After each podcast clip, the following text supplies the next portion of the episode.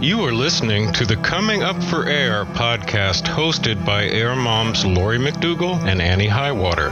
This podcast is sponsored by AlliesInRecovery.net. Coming Up for Air brings together two wonderful people, both of whose adult sons are in recovery from opiate addiction. Annie Highwater and Lori McDougall have been through years of their loved one's active addiction.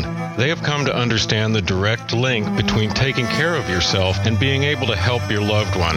During these conversations, Lori and Annie address the questions and concerns brought up by Allies in Recovery members. And now, coming up for air with Lori McDougall and Annie Highwater.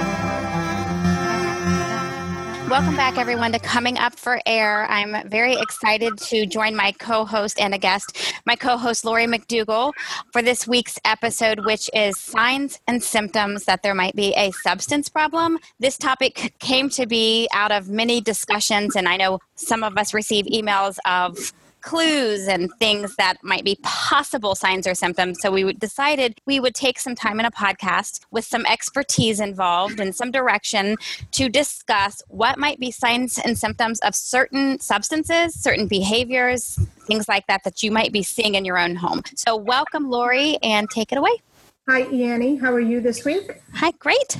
So, this week we have a special guest, Dominique Simon Levine. She is the creator and CEO of Allies in Recovery. Hi, Dominique. How are you? Hi there. Hi, Lori. Hi, Annie. Hi. So, let's get started with a description of the psychological, physical, behavioral, all the different social signs um, of each particular drug. But before we get started, I'd like to let our listeners know that the information on many of the substances we are going to discuss can be found on the AIR website under News and Resources, Supplements, Addiction, Signs and Symptoms of Drug Use just in case, so if you miss something or if you forget or you need to refresh your memory for any reason, you might want to go back over this information. You can just go to the website, you'll find it in the news and resources section. Okay, first on our list marijuana. Dominique, can you give us just kind of like a general idea of what are some of the signs and symptoms, the physical signs, the psychological signs if someone's using or has a substance problem with pot? So it's difficult to say whether the problem is to the point of abuse. That's more a d- discussion of how long it's been going on and what the consequences are like for the person. Um, are they substituting pot smoking for other things in their lives that are important? But if you're talking about what it looks like when you're high on marijuana, that also is changing a little bit with all the edibles and the much stronger amounts of THC that, that people are smoking and eating and vaping. Typically, marijuana high is a, a, relatively light high for the person. You can walk around and look like you're okay. You might find something funny that isn't funny to others. You may tend to be less willing to exercise, less willing willingness to move around. You might prefer just sitting around. Your eyes tend to be a little glassy the person smoking or eating marijuana is typically not able to finish tasks or even begin tasks. It is a, it's it's a very heady high, so you are you're, sort of bouncing between self-talk, internal dialogue, and the interaction with your environment. Very self-conscious. Some people like that. Some people hate it. Some people talk about feeling paranoia when they when they smoke, and those are folks that usually don't end up with a marijuana problem. So one last symptom of marijuana high can be what colloquially we call the munchies. One thing that was missed, I think that's a, a sign of marijuana use is there can be paranoia and um, a lot of analysis and, al- and analyzing things. And then I have a family member that openly discusses his chronic lifelong use of it. And he refers to something he calls couch lock. That certain strains or whatever mood he's in for some weekends will put him into a couch lock mode where he will just hold the couch down all weekend. Right. And also physical symptoms, you can have when someone's smoking pot, bloodshot eyes, if they're carrying around a lot of visine, bloodshot eyes, and those dilated pupils, if they have really dilated pupils when normally they shouldn't. And what does withdrawal from that look like? There's an appetite with marijuana. You tend to be hungry. Food tastes better. That's one of the reasons cancer patients like it, is it breaks uh, problems of having appetite. And I've heard they're they're actually experimenting with using it with um, eating disorders. Interesting. Yeah, I don't know how that would help, just because it makes you hungry. Yeah, I, there's a there's a lot of there's a lot of pseudoscience out there on marijuana. It's never been studied very well. There there was a federal ban on on funding for marijuana research. There still is. There's so much on the internet about it, and when you go to look I, I, wrote a blog post that looked at a meta analysis, an analysis of all studies on marijuana uh, done by one of the federal think tanks. And they found that there was. There was only two areas that marijuana was beneficial, and, and one was possibly with MS, and the other was uh, MS and seizures, and the other may be PTSD. There's a big study going on in Toronto with war veterans and PTSD, which could explain why so many people that have problems with pot also have an emotional disorder. You know, chicken or the egg, which came first. Right. Uh, so, so bloodshot eyes, and you were mentioning too. So, what about the withdrawals? What does it look like with the withdrawals with with marijuana? Well, you're, they're not severe looking, right? There there can be sweats. There can be uh, certainly a bad mood, being grumpy, being irritable, but they're not severe. Some of them can be anxiety. And I've actually heard that, and I've done a little bit of reading on this, and I've heard that that's true for pot use when when pot was at when we had low doses of THC in the pot. But now that we're seeing like you like you talked about before where we have edibles and we have much higher levels of THC in pot that they are starting to see more severe symptoms like I've heard about this cyclical vomiting there's another problem that they're running into where people have to take a shower to cool off that actually it can cause you now not to be hungry. All sorts of weird, you know, I've heard of psychosis and all sorts of weird symptoms that they haven't, that they had not seen before, but now they're seeing it because there's higher levels of THC. Okay, so um, I guess the next drug on our list is alcohol. And I think we can kind of quickly get through alcohol because I, I think that the signs and symptoms are probably relatively well known out in the public. Right. Right. I mean, the the physical signs alone of alcohol, you can smell it on somebody, you know, nine out of ten times. But what else? What else should people be looking for? Well, again, uh, you know, uh, if, if a family is suspecting alcohol, you know, it, it can vary so much. I, I was just talking with a family whose daughter just announced that she's been drinking again for the last year, and they didn't have a clue, and she lives with them. And and the reason they didn't have a clue was she would go off to the boyfriends for two, three days, binge, and then stop and and not drink at all during the week. So it was very complicated for them to to discover or to believe that that she had started to drink again. She would often complain of migraines, of feeling nauseous, um, and these were hangover signs. That's um, like hidden in plain sight it's hidden in plain sight, right? That she would complain of migraines, and they were just hangover headaches, you know. So, and she would sleep a lot, and um, you know, so if you're a binger, you're going to go off and you're going to drink until you can't anymore, and that can be a few days. You can keep going for a few days. You can wake,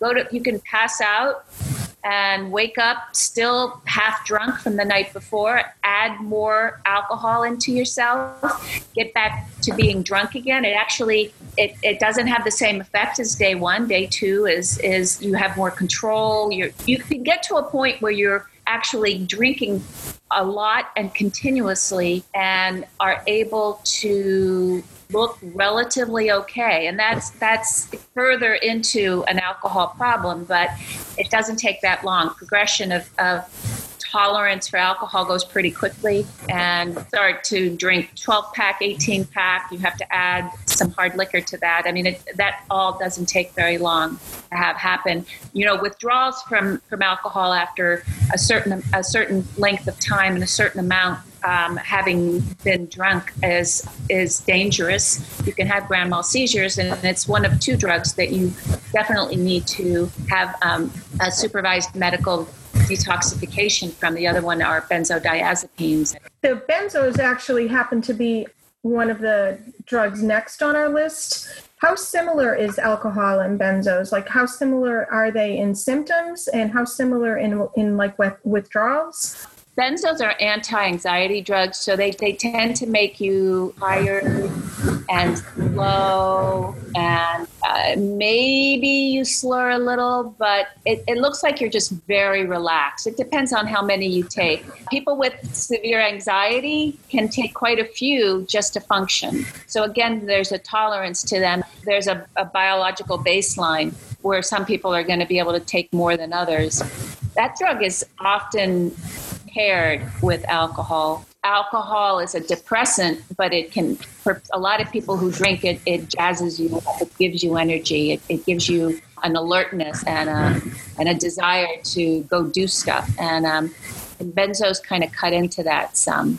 So it can look a, it can look a couple different ways depending on, on if you're taking them in combination or not.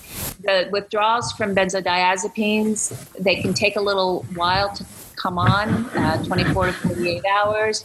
All of a sudden, you feel like your your chest is going to blow up. You have tri- terrific anxiety. You can't sleep. You're uncomfortable in your body. It's very uncomfortable. And like I said, it's the other drug that you have to be medically supervised to detoxify from. You can die from alcohol withdrawal too, as well. Is that right? Right, both alcohol and benzodiazepines. I remember when um, I would once in a while, you know, and that's in my book as well. I have no shame admitting it. Binge drink in my 20s with friends. I would not do anything social for years and then go out and lose my mind for 24 hours and then hate myself and hide. But I remember one of the things was that I would have extreme anxiety and embarrassment the next day. And I had heard on a medical podcast about a year ago that that's a sign of alcohol withdrawal when you have binge consumed alcohol that that part of the withdrawal is that anxiety and embarrassment and that racing mind is actually your body withdrawing from it it was interesting. That's right. Yeah, you, you you'll wake up, you won't be able to get back to sleep. Yeah, you you, you feel very depressed. I mean, yes. you feel very down on yourself typically. The other the other time you benzos are often used is to come down off cocaine or a stimulant, crack or methamphetamine because it enables you to fall asleep where those drugs will keep you up for a long long time. You're, you're no longer high from them but you're withdrawing and you're feeling really dark and depressed but you're not able to sleep. So people will take a, a benzo at that time too. What i find interesting is so many people think that if you have a drink of alcohol it will help to relax you and put you to sleep. But everything i've read says the total opposite is true that actually you may get to sleep initially, but it's not a well rested sleep, that you're actually not getting the sleep that you need. You know, the person who takes a, a drink to fall asleep isn't your problem user. Before we go on, I'd like to take a moment to acknowledge our sponsor, Allies in Recovery. Since 2002, Allies has been helping families like yours and like mine Cope with the substance use of a loved one. Join Allies in Recovery today, and you'll have access to a wealth of information, strategies, and community to help you navigate the minefield of addiction. That's alliesinrecovery.net. Now back to the show. Our next substance is methamphetamine, cocaine, and other stimulants. So, what are some signs and symptoms that that might be going on with someone in your life? Well, that's uh, you know the high from those methamphetamine lasts hours and hours and hours. A cocaine, a hit of cocaine only lasts 20 minutes. Uh, I did not know that. Smoking a, smoking a crack pipe, maybe maybe as long as that 20, 30 minutes before you need another hit. And so you are you're you're you're stuck. You're stuck at the table. You're usually not doing a whole lot. People can sneak around their days taking little sniffs of, of, of cocaine, but it's not an easy drug to to be functional on you're jittery, you're fast talking, you're impatient. Could it compare to a lot of caffeine? it's a much better high than caffeine. You know, you drink too much caffeine, you don't feel so well, but you can be high on cocaine and it's euphoric. Oh, I really okay. do think you're the smartest. Everything you say is wonderful. You have great ideas. I mean, you are the top of the world.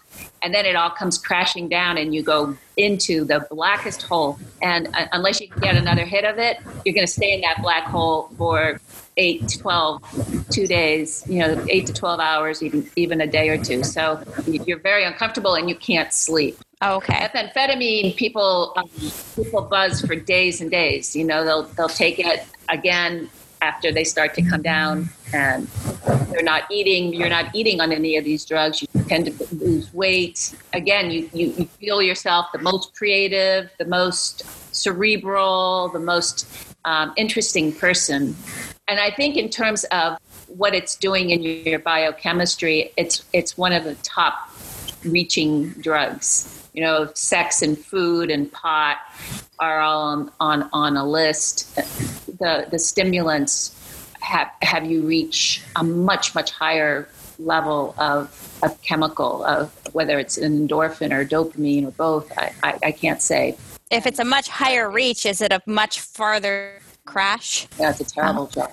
Terrible. I have heard people who have been cocaine users say the morning after is the worst, blackest depression where you feel like the biggest loser ever, and you that's what one thing that makes you immediately want more.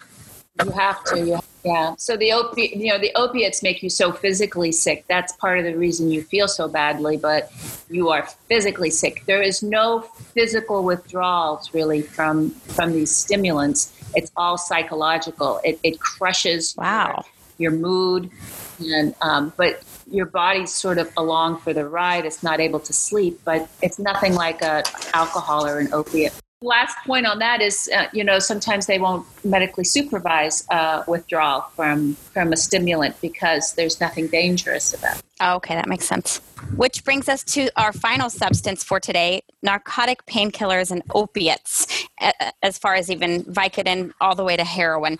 What are signs that that may be in use, in play in our homes? So that's a that's a, a numbing, euphoric high. You tend to look a little knocked out, but not necessarily. You can also bring yourself back to a state of normalcy if you're a, user, a regular user. It's it's a feeling of well-being, of not being worried about anything. Uh, the person looks again with the, the sort of pinned eyes and glassy eyes, and there, there can be your skin itches, so you'll see some scratching of the face and the upper torso. But again, it really depends on the amount.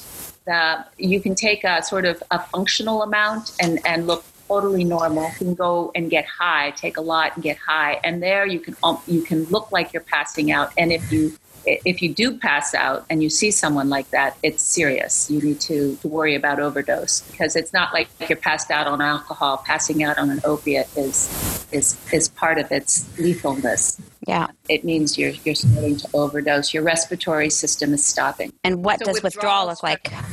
Yeah, withdrawals are excruciating. You look like you have the flu. Your your joints hurt. You don't have a fever, but you feel like you have a fever. Everything hurts. You're stuffed up. You have diarrhea. Uh, the opiates are very constipating, and the opposite happens when you have withdrawal. You start to have diarrhea. You can vomit. You can't sleep. You can't sit still. You're very restless. Your body is restless. Your legs are restless. It's a it's a very uncomfortable. You don't know where to put yourself, and it can last depending on the kind of opiate it is. A long a, a long lasting opiate like a methadone or a Suboxone can go on for days, weeks. You can have insomnia for a month. It, it takes a long time to work its way out of the system and for your your system to sort of become normal again. Right. And what we're talking about here today is we're talking about acute withdrawal because there's all these other psychological and, and continued physical withdrawal that lasts for a very long time. Right. So we're we're just talking about this acute getting the drug out of the system withdrawal.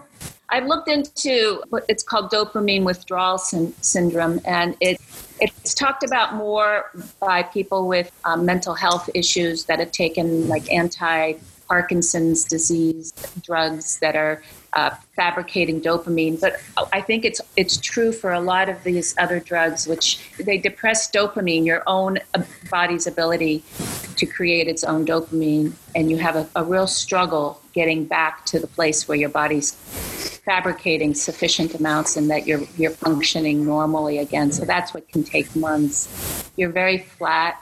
You're very you, you appear depressed, and that's true for a lot of these drugs. Uh, it just it's going to take a while.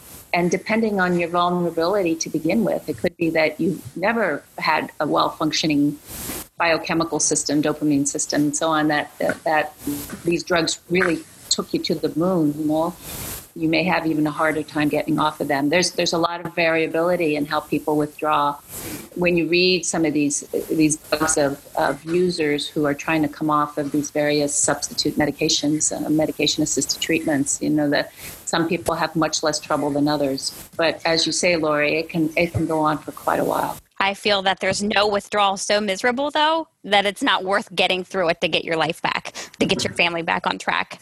I mean, I just think you can get through any type of misery, whether you need medical support or not, to get your life back. So, as miserable and negative as it sounds, it's worth enduring it to get your sobriety. Right. And I think what we're talking about today is just giving families an opportunity to understand right. what our loved ones go through when we're asking them to uh, to get sober and to go through withdrawal what to right. expect i right? also have family members that think if withdrawal is such excruciating suffering they would rather sneak pills and things to them so they don't have to suffer so there are sometimes i think opportunities of sort of being involved and enmeshed where you try to prevent the suffering if that makes sense. I know I've seen that in meetings and things like that. And I know this is information just for the families to know, but I think the hope is also that you can live through going through it. No matter how bad it is. Exactly, Annie. In terms of CRAFT, you really, if you're seeing active use or withdrawal, you want to step away from that. You don't want to, A, try to prevent it and you don't want to raise the bottom of the withdrawal. You don't want to say it's going to be okay, or let me get you some soup, or let me take get you to bed, or let me draw you a bath, or you want them to feel the total effects of that withdrawal. It's a it's a time in which you want to remove your rewards, you want to remove yourself, you want to allow the natural consequences of that withdrawal. It's excruciating, but if they're willing to go through it, they need to go through it. The problem right. is that once you're in a, a protracted period of withdrawal, like that opiate withdrawal I was talking about, it is very, very hard to keep your motivation going, to not knowing full well that all you have to do is go get a hit and all of this yeah gone. That's what you're up against, right? Uh, as a family member, when your loved one is in the throes of, of withdrawal. My big problem with a lot of what I'm seeing out here today is that there's not sufficient support for the withdrawals, whether it's it's a medication assisted treatment withdrawal based on somebody's wanting to come off of a methadone or a Suboxone, or whether it's any other kind of withdrawal.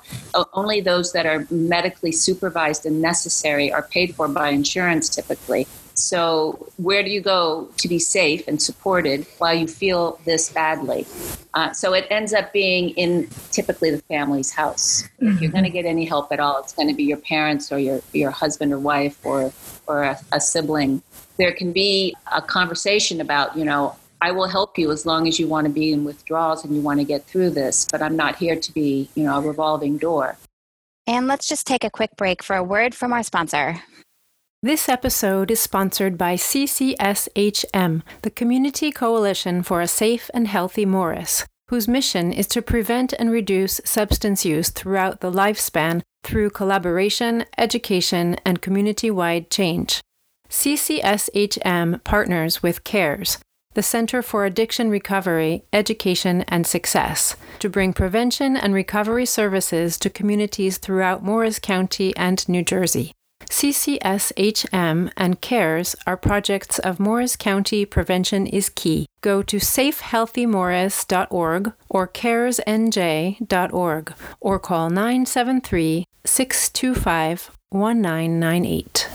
Um, I have a couple of scenarios of questions from the public, either people that have called or emailed me about certain situations or things I've, that have come up in meeting with families. So there's just a couple. And are these signs of sim- substance use or possible relapse?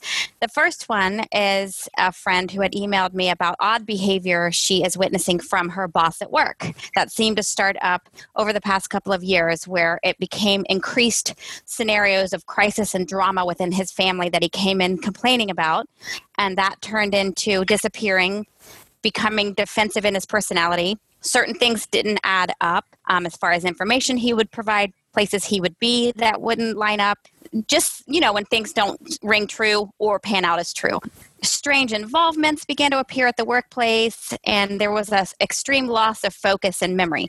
Are those possible signs of substance use they can be they certainly can be. It can also be a gambling issue of other process addiction sex addiction, gaming. I mean, other things can could be taking control over him. And you can't rule out in any of this whether there's an organic mental health problem also. And it sounds like as a as an employee, she's not she's not clued in necessarily to what's going on at home in his family and that sort of thing. So it's hard to know, you know, what the causes of the drama are. I think in any of these scenarios, you have to ask, you know, is it a chemical addiction? Is it a process addiction? Is it men- is it an organic mental health problem? Is it a combination of, of two or three of these? Right.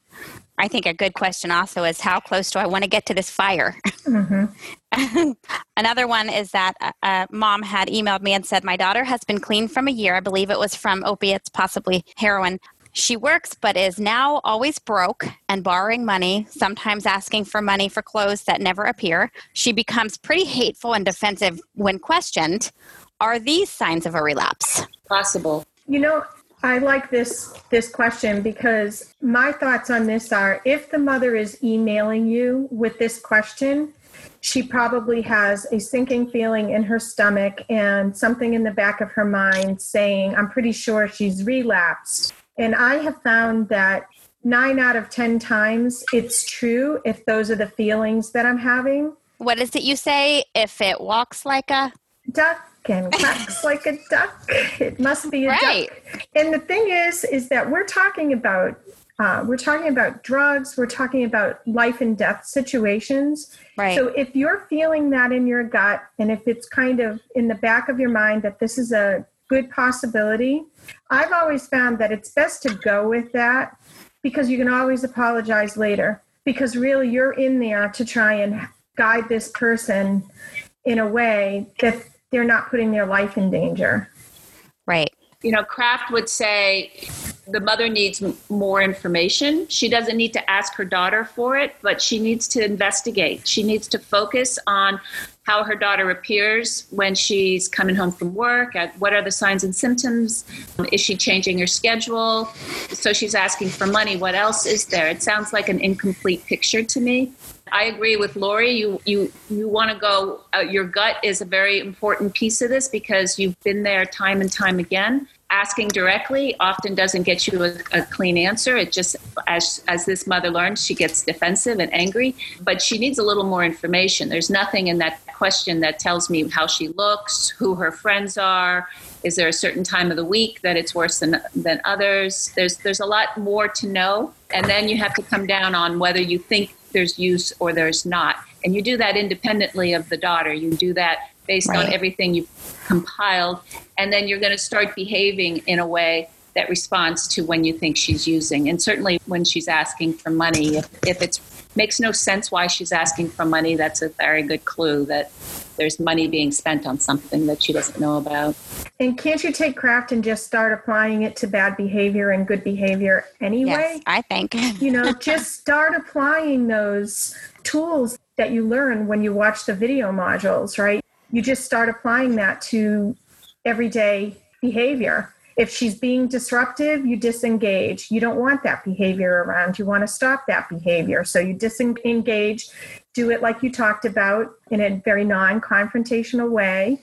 But then when the behavior is good, you start rewarding, right? You start engaging with that person and rewarding again it's minute by minute, day by day, right? So if a daughter seems to be in an okay mood and doesn't seem high and is home and then you step back in and you and you engage and you ask her questions about you know how things are going, her life. I mean, but keeping it light and just keeping it a connected sort of conversation with with the daughter, um, rewarding the daughter for that behavior. Um, an important one is I um, I received I felt was important and I could kind of relate to. I didn't have too much of trouble with this, but I definitely had a heart for this mother that emailed and asked if her teenage son might be getting into partying with his friends from the baseball team. And she said he was becoming secretive but could this be that time frame of where they individuate and kind of become secretive anyway? She's kind of certain see, seeing friends change and a little bit of belligerent behavior and wanting to be gone longer and talk of teenage drinking. And one thing i want to say i have an opinion about this is that when they're teenagers, you need, I feel, you need to be all over their technology, especially if there's a suspicion, because there could be a life and death alcohol, opiate, bullying issue going on. And your kids should be comfortable knowing you're going to get into their conversations from time to time. Sure that you're checking things out that they're healthy and on point. And that's my opinion. But even more so, if you have a suspicion, you need to be all over their technology. Well, I, I, tend to agree. I don't think, you know, it's not a fair fight and you need to know what's going on. And if that means going through the drawers and, and, and looking at their email, then that's what you need to do. This is not a this is not a moment for respect and privacy in that sense. When you're trying to discover what's going on, I mean, this mom, you know, there's there's some good material online about preventing abuse to from to drugs and the conversations that parents should have with their children. This is more a conversation about you know the the prevention of it than than it is the abuse of it right? I mean she's she's concerned he's heading down a, a bad pathway. She should be communicating with him. There's partnership for a drug-free America. There's there's a couple really good sites that talk a lot about how to how to do that well. I would agree. I I heard a recovery leader speak once, and she said she got into some teenage drinking, and her mother had taken her to a support meeting, and she heard you know people talk about give leads about what they'd come out of, and so when she got into it a little deeper in college and it got out of control, she knew the path to recovery she knew like where to turn to for support and where to start to seek sobriety and to get on point. So that might be something to think about as well. And the last scenario that was sent is lady called me and said, "I think my husband is extending his use of painkillers after a recent surgery he's uh, seeing pain clinics kind of become secretive about when he gets prescriptions and his use of how many pills, what time during the day. And to me, that defensiveness and secrecy, I had a treatment center leader once tell me the more you're seeing that defensiveness and secrecy, especially in the midst of a, cons- of a substance concern, the more it's probably happening. So she's asking, after a surgery, seeing all these signs, is that a sign that something's going wrong? Well, I mean, it's it's a sign for sure, and it's if, if we were to go back in her husband's history, what's the alcohol use? What's the pot use? Does he smoke cigarettes? I mean, do you, is he already somebody with an addiction vulnerability? Because right now, it, the message out there is somehow people are just sort of struck with opiate addiction, and I don't believe that's the case. I, for the vast majority of people who get who start having problems with prescription opiated pills, it's because they have had a vulnerability to addiction and may have already become regular users of other substances and now they're being introduced to an opiate which happens to have a very short life before you become addicted. So what's the past like? And you know if he's taking more than prescribed and he's sneaking new prescriptions in and stuff that's yes very, not a good sign. very bad sign. Right. Cause for concern let me interrupt the show for just a moment. I'd like to remind listeners there's a wealth of information about topics related to substance use disorder on alliesinrecovery.net. Allies in Recovery is a private members only site that connects families dealing with substance use. It also teaches strategies for both helping your loved one and self care. That's alliesinrecovery.net. Now back to the topic. So, if all of these things are signs, basically, and you're realizing that you're coming to a place of truth that there is a substance problem returning or beginning in your home. The question now is what do we do? So we've gone into some scenarios of what is possible beginning of drug use or possible relapse. So Lori, what do you have next? Okay, so Annie, I took a look at what we can do as family members if a relapse has occurred. And I went to the discussion blog under community on the Allies in Recovery website. So I went to community discussion blog. Then on the right hand side, I scrolled down to topic and the topic that I picked was relapse. And I found a couple of questions and responses that I found to be very informative on what to do if a relapse occurs. Two questions and responses in particular I found to be helpful.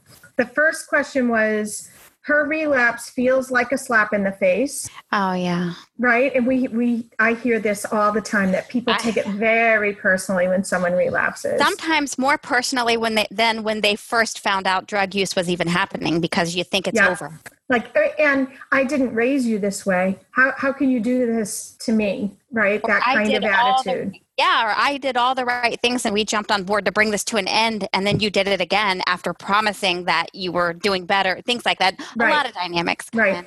And it's a big, huge letdown when they go off to rehab. You and know, I don't know. Scary. They're so, yeah, it's very scary. It's so scary. Yep. And then the second comment with the responses was he's just out of rehab and I think he's drinking. And I just wanted to get it out there in case our listeners would like to go and just read those um, two particular comments that I found incredibly helpful. In the question where he's just out of rehab and I think he's drinking, this is a case where the wife believes that the husband has started drinking. The response, the answer to that particular question Allies in Recovery says to go back to module one and rewatch the video and do the exercises. It's an opportunity to review that many times relapse is a part of the process of recovery. It doesn't mean it'll happen, right? It doesn't mean that relapse will happen. But if you expect it, when it does happen, you won't be surprised and blindsided. Yeah, if right? you understand it, right. Right. You don't don't come to a place where you are so rigid and strict about the process that you resist possibilities because that's when you get blindsided and it hurts so much worse. You just have to be open to the possibility even if you don't want it to be, even if it's not always going to be, just to be open to it. Right. I remember thinking that there was a, a, good chance that after he went to rehab and he was in recovery for, I don't know, a couple of months, that chances were less and less that he was going to go into relapse. When it did happen, because eventually it did happen in our family, I remember just being devastated and just thinking that there was no way out of this. That this meant there would be no victories. Right, exactly. Yeah. But understanding, if you can understand it before they go off to treatment, yeah. or or even if you can just start to understand it while they're in treatment and kind of learn that okay, relapse nine out of 10 times is a part of the process of recovery. That way, you can go ahead and you can kind of create a plan ahead of time so that when it happens, at a time when despair sets in again, and you can just review your plan and you can set it into action quickly. We start over smarter. Right. No more being paralyzed, no more not yeah. knowing what to do, right? You may have that initial emotional response, but because you're pre- prepared with a plan, you can move through it quicker. And it can, and you can allow yourself to feel the feelings, right? Because that's that's a part of the problem is we feel the feelings, but you can still respond in a productive way right. And, yeah and start finding your way back to hope and peace and serenity again. Right. Yeah. a second benefit to understanding relapse as a part of the process of recovery is that there can be a better understanding that it's not personal right? That we kind of talked about this. We yeah, touched yeah. on this a little right. bit that your loved one is not doing this to you. Just like in the comment her relapse feels like a slap in the face. Understanding that it just feels that way. Feelings, right? Feelings are just that. They're just feelings. Feelings are not facts. Our loved one is not relapsing to hurt us. They are relapsing because they're still learning about themselves. Maybe they're not convinced that sobriety is the way to go, or maybe they're just learning that you know, maybe they think something like, oh, I can control this. I can, you know, as long as I just control it, I'll be fine. But personally, I have found that that when I take it personally, I'm assuming that I know what's going on in their mind. That I'm assuming that the person is saying to himself, you know what, I think I'll hurt my mother.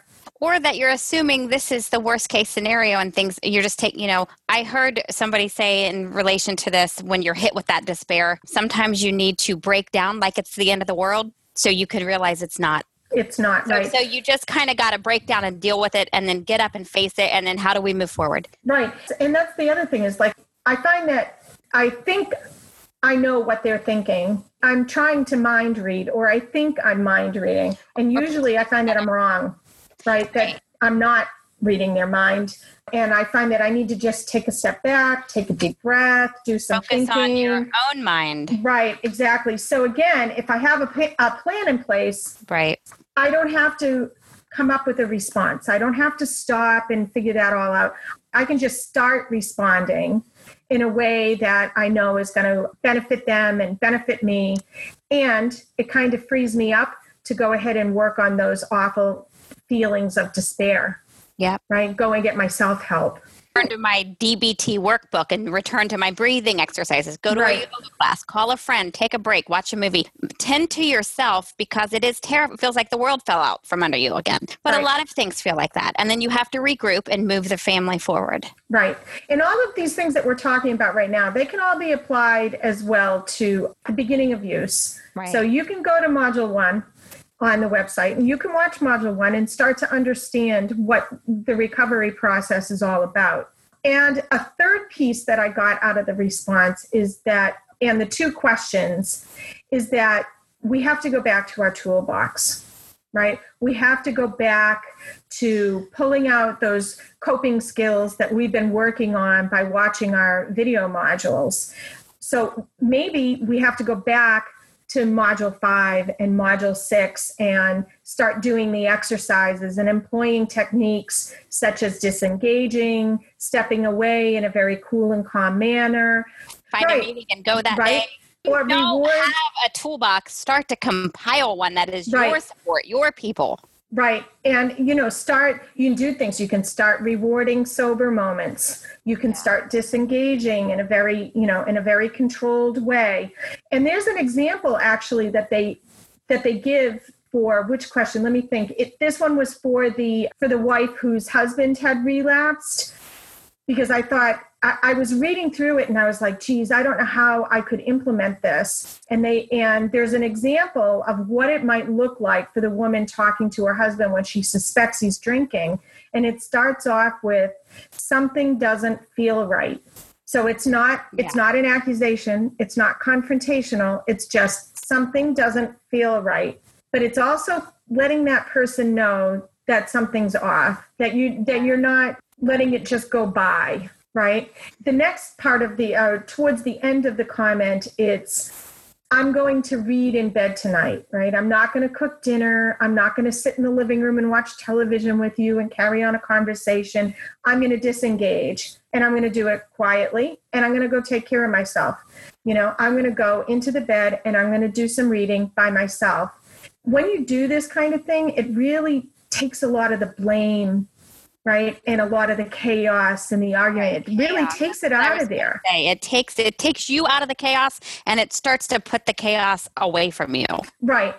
And so it what that what all of this does when you come up with a plan, when you you start to have a response that you're going to utilize already in place and you rewatch, you know, you go back, you review the video modules and you rewatch them and you really kind of fine tune exactly how you're going to approach this. It really sets up an environment that maybe the relapse isn't going to be a long run. Maybe it's going to be something short lived. Maybe not, right? Maybe, maybe you'll be that's okay not. either way. You'll- Right. You have to be okay either way. The healthier that we are, the healthier the situation becomes, and the more the chances that how we respond and behave and interact in the midst of it creates a healthy environment for them to consider healthier behavior. Right, right, exactly. So if you know if any of our listeners want to go on and and just read about relapse in the discussion blog section, there's some great questions and great responses and and we'd love to hear from you. So if you have any questions and you want to email us, you can reach us through the podcast on the website. Yeah, I, I, would like to say that if you think you're seeing signs of the beginning of drug use or that you're just becoming aware of it or signs of a relapse, again, break down like it's the end of the world, and then realize it's not, you're welcome to reach out to us. There is a wealth of information on the Allies in Recovery website. There are meetings to attend. There is information galore that I feel like I wasn't as aware of when we were in it as there is prevalent today. You are not alone. It's not the end of the world. Don't go through it alone. There's hope. Yes, there is. That's all I got. Thanks so much. See you next time on Coming Up for Air. Okay, thank you, Annie. Bye. Bye bye. Thank you for listening to this Coming Up for Air podcast with Annie Highwater and Lori McDougall. If you're interested in reading Annie's book, Unhooked A Mother's Story of Unhitching from the Roller Coaster of Her Son's Addiction, it's available online, or you can simply follow the link at the bottom of one of Annie's blog posts on alliesinrecovery.net. Coming Up for Air is sponsored by Allies in Recovery, the online home for families facing the addiction of a loved one. Allies in Recovery can help you understand your loved one's struggle and offers effective communication strategies that encourage treatment and discourage use.